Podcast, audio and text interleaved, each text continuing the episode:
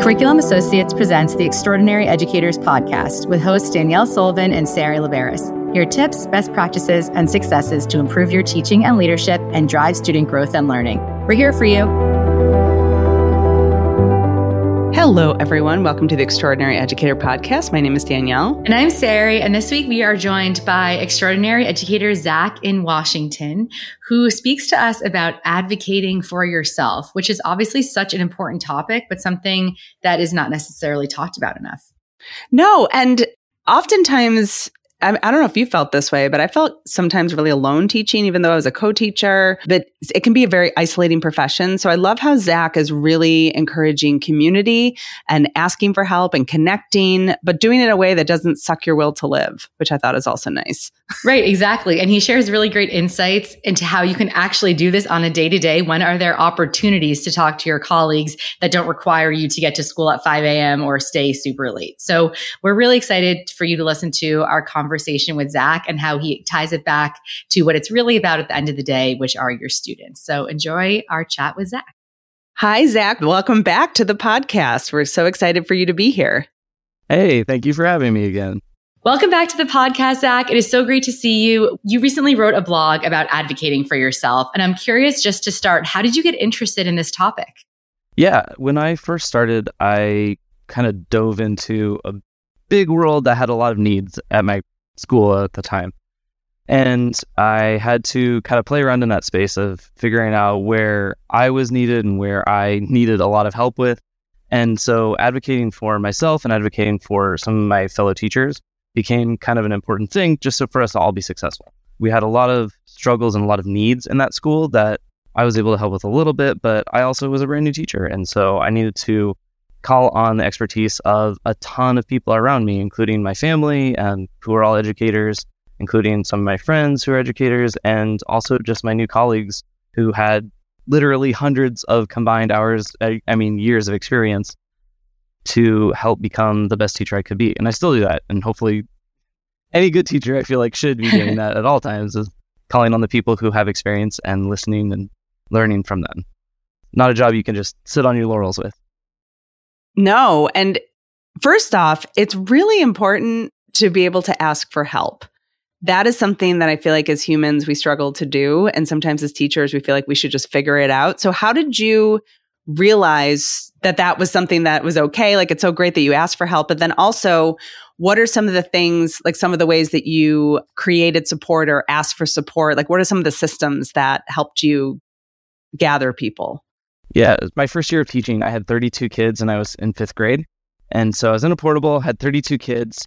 My program that I just come from was a fully independent program. So even just from my getting my master's degree to get into education, I was completely on my own. So I had to ask for help. That's what that whole program was based around is making sure that you could advocate for yourself. And so that whole program taught me uh, through City University, taught me how to make sure that I could find help where I needed it and then be confident in what I could do, but also, you know, get those resources, get those help, find those people who knew what they were talking about so that I could know what I was talking about.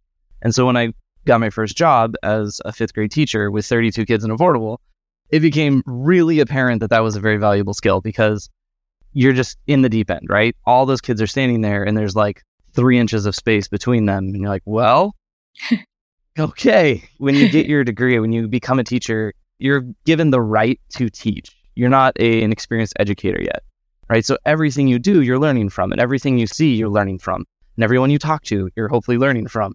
And I very quickly realized that that was not just important, but a necessity to survive that particular year. And there's a lot of really, really high needs in that class as well. And so I had to go to other people because I was like, I don't know what to do with this. I have no idea how to help this kiddo.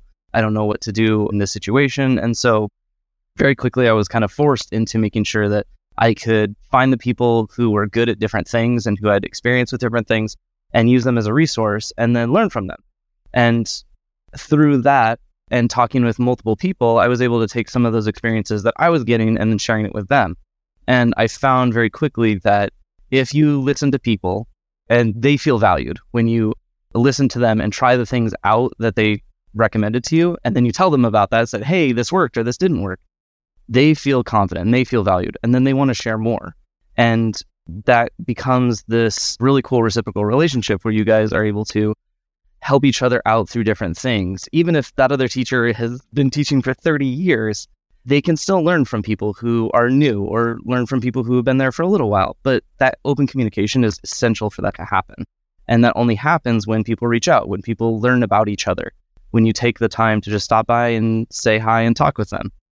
Thank you so much for sharing all of that, Zach. I think just to start, it's just thank you for normalizing asking for help and then also talking about how it relates back to relationships and trust. Just logistically speaking, if our listeners are hearing this and they want to seek out help, how do you do that during a school day? You barely have time to fill your water bottle as a teacher. You might not have collaborative planning time. When did you find time to do this during your first year of teaching? Yeah, finding time to do that is hard, especially when you're first starting out and you're trying to figure out everything. You have new curriculum that you're learning. You're trying to get your head around all the PD and get head around, you know, who is willing to talk to you and who is willing to share their experience at first. And that can be tough. So, some of the things I recommend doing is using your time really efficiently. There's few and far between uh, where you can actually like talk with people. It's not like Avid Elementary where you're just like, I'm to leave my kids and go talk with another teacher for 20 minutes uh, you have to find those times. So it could be like during breaks or while your kids are at specialist. You go in and you drop your kids off at PE, and then if the other teacher is on the same schedule as you or their kids are at recess or whatever, you can go in there and talk with them, ask them a question really quick. Talking with your admin is really important too with that because if you have a good admin, they'll have multiple avenues of communication with them that you can utilize to be able to figure out what you're comfortable with and how you're able to kind of ask for help and use them as a resource. Because an admin is there to help you do your job better. They're not technically even your boss. They're there to help you be successful and help all those kids learn and help all those teachers be good teachers and to get you what you need. So thinking of them in that way as someone who can help you be more successful is a great way to do that. So just stopping by their office and saying, Hey, I have a question about this, or shooting off a quick email during transition time or your break.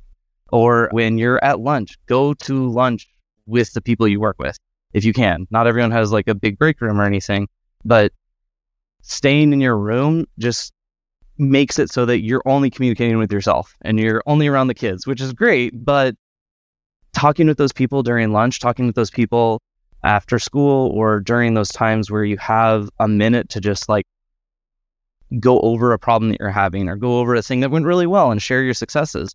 Those are really important because not only do they let you help solve problems, but they also help you build those interpersonal relationships, which are essential to being able to get help when you actually need it or to share those experiences. And it makes people feel comfortable with you and you feel comfortable with them. So if there is ever a problem or if there is ever a situation where you need more help than you can really handle on your own, that you have that resource and that person can come to you too. Because it's not just about you getting better, it's about you making everyone around you better. Because if that happens, the kids benefit. And that's the most essential part of this is not just surviving as a teacher, but making sure that your kids are also being successful. And ultimately, all of this comes back to that.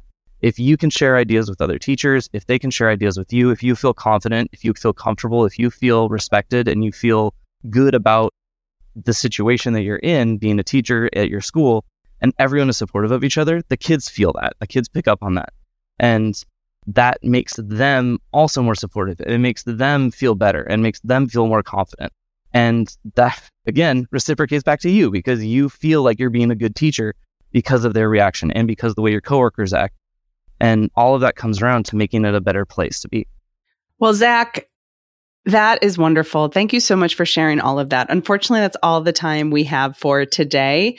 But just listeners, to find out more, we're going to link Zach's blog in the show notes. And we just appreciate you reminding us all that we're we don't have to do this alone. Like we can ask for help. That's really, really important. So we appreciate you so much, Zach. Have a wonderful school year.